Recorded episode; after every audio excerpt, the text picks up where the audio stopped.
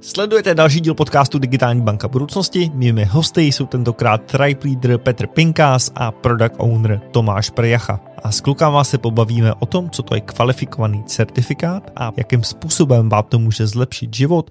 Pánové, moc díky, že jste přijali mé pozvání do dalšího dílu podcastu Digitální banka budoucnosti. Čau. Ahoj. Díky za pozvání. My se dneska pobavíme o tom tématu kvalifikovaného certifikátu. Možná začnu to tím, pojďte mi to téma trošku představit, nebo možná spíš tu vaší roli v tomhle tématu kvalifikovaného certifikátu. Jak vy jste se k tomu vlastně dostali? Tak eh, my oba pracujeme v eh, Tribu, v komerční bance Platform Services.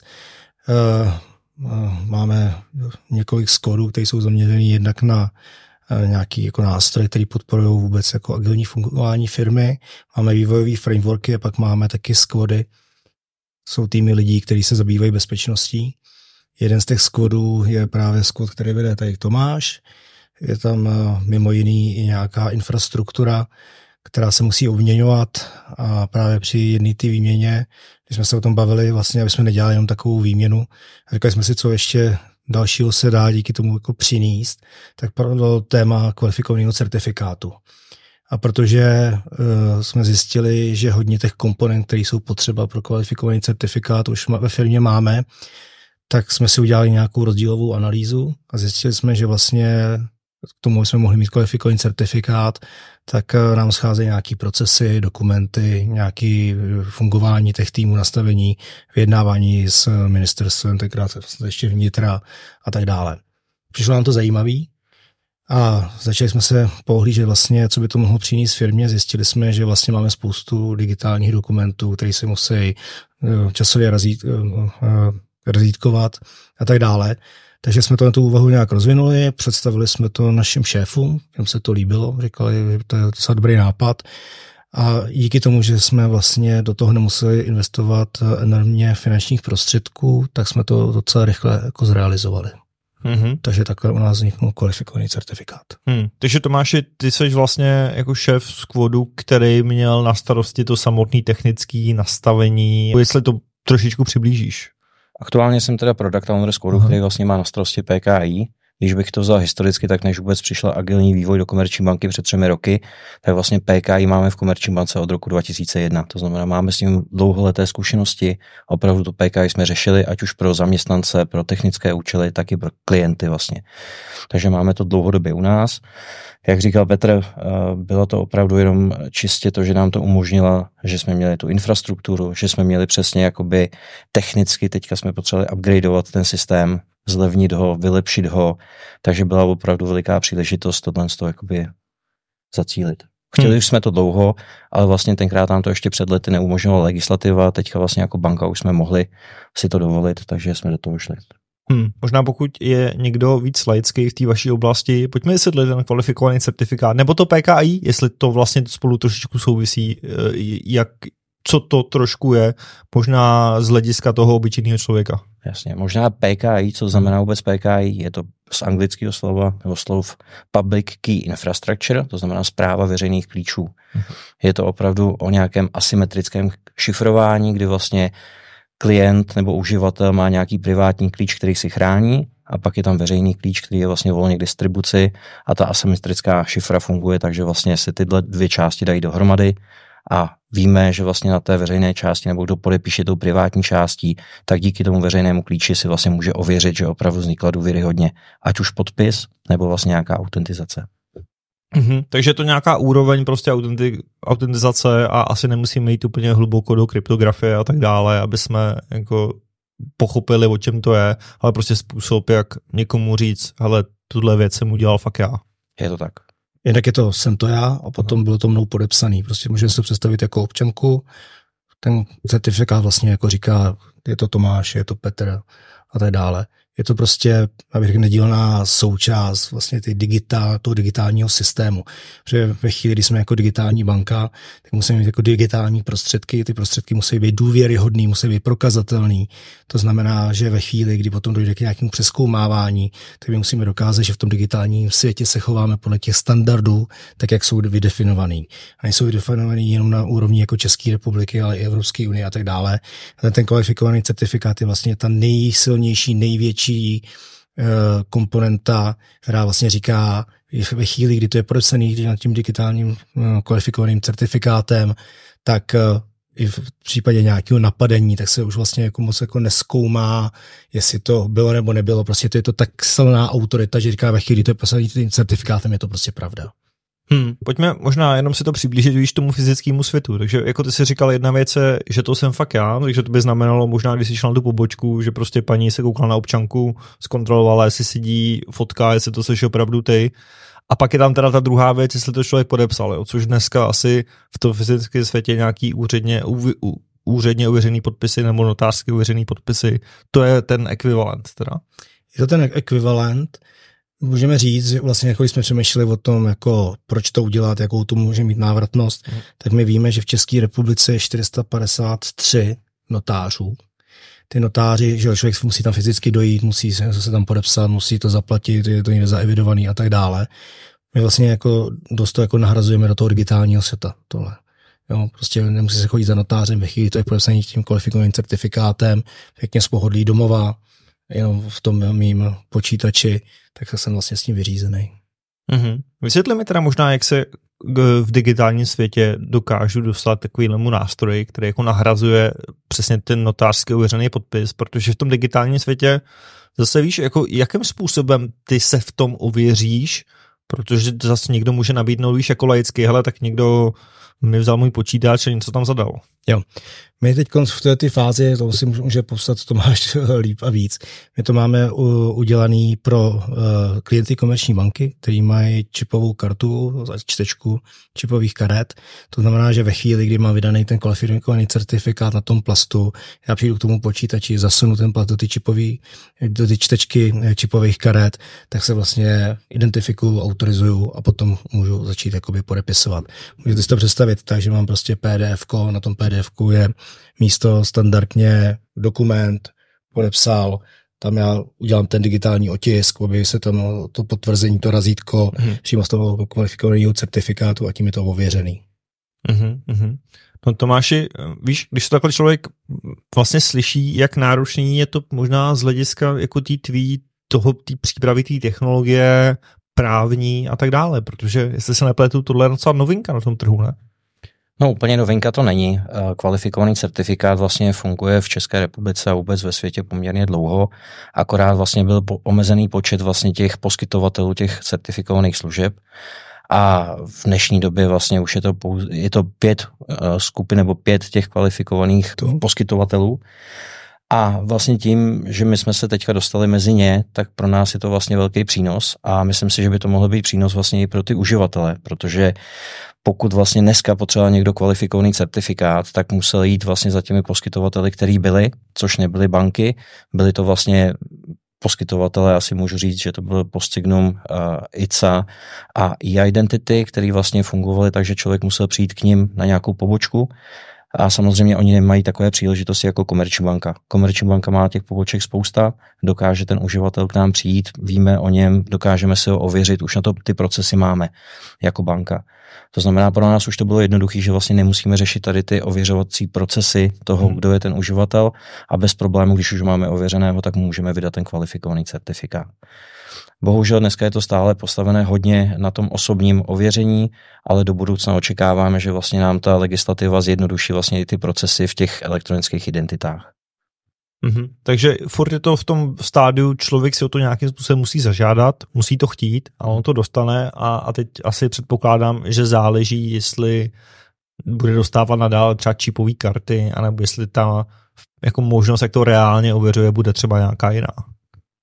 Máme určitě výhledy, jakým způsobem to bude vypadat. Máme připravené nějaké řešení, že to nemusí být přímo čipová karta, můžeme vydávat nějaké USB tokeny, dokonce teďka připravujeme ještě nějaké řešení s dodavatelem, že vlastně to nemusí být čipová karta, ale nějaké lepší řešení, vlastně takový jenom čistě USB tokens v kombinaci i s mobilním zařízením, kde vlastně nahradím PIN pedovou čtečku. Ono trošku technický větší detail, ale ta bezpečnost je samozřejmě eh, o tom, že je vlastně tenhle ten eh, autentizační mechanismus vícefaktorový, může to být čipová karta bez PIN pedu, to znamená ten PIN zadávám na klávesnici, což není úplně z pohledu bezpečnosti to top, ale říkáme, že vlastně ten druhý faktor zadávám někde mimo počítač, abych byl mimo ohrožení případného útočníka, to znamená nějaká pimperová čtečka, případně nějaká mobilní aplikace, která mi tu pimperovou čtečku nahradí.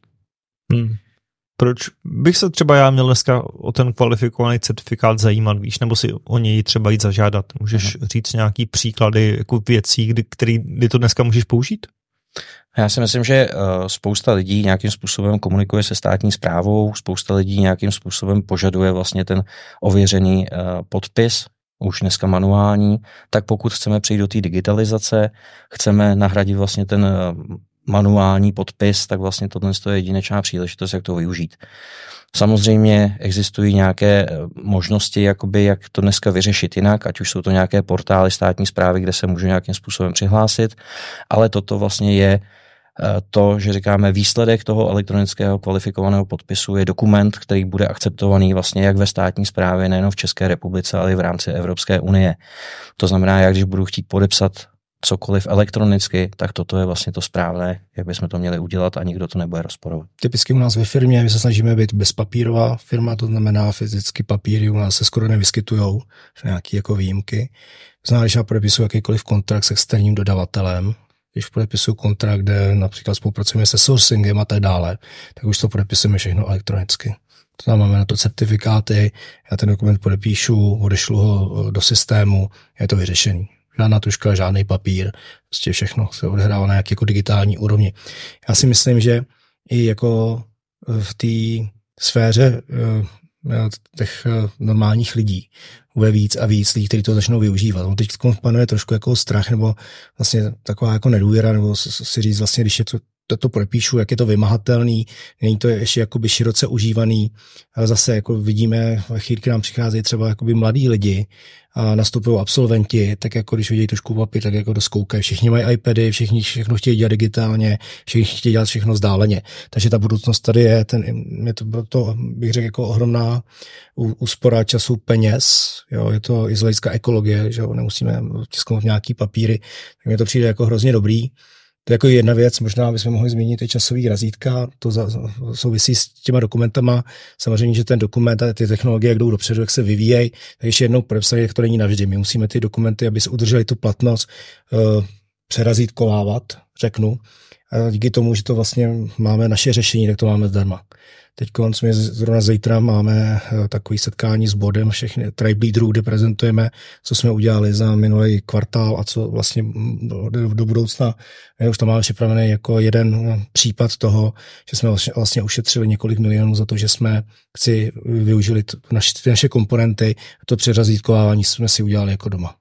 Mm-hmm, ve firmě našima systémem. Jasně, takže nějaký usnadnění, usnadnění prostě té údržby nebo provozu, nebo jak to chci říct.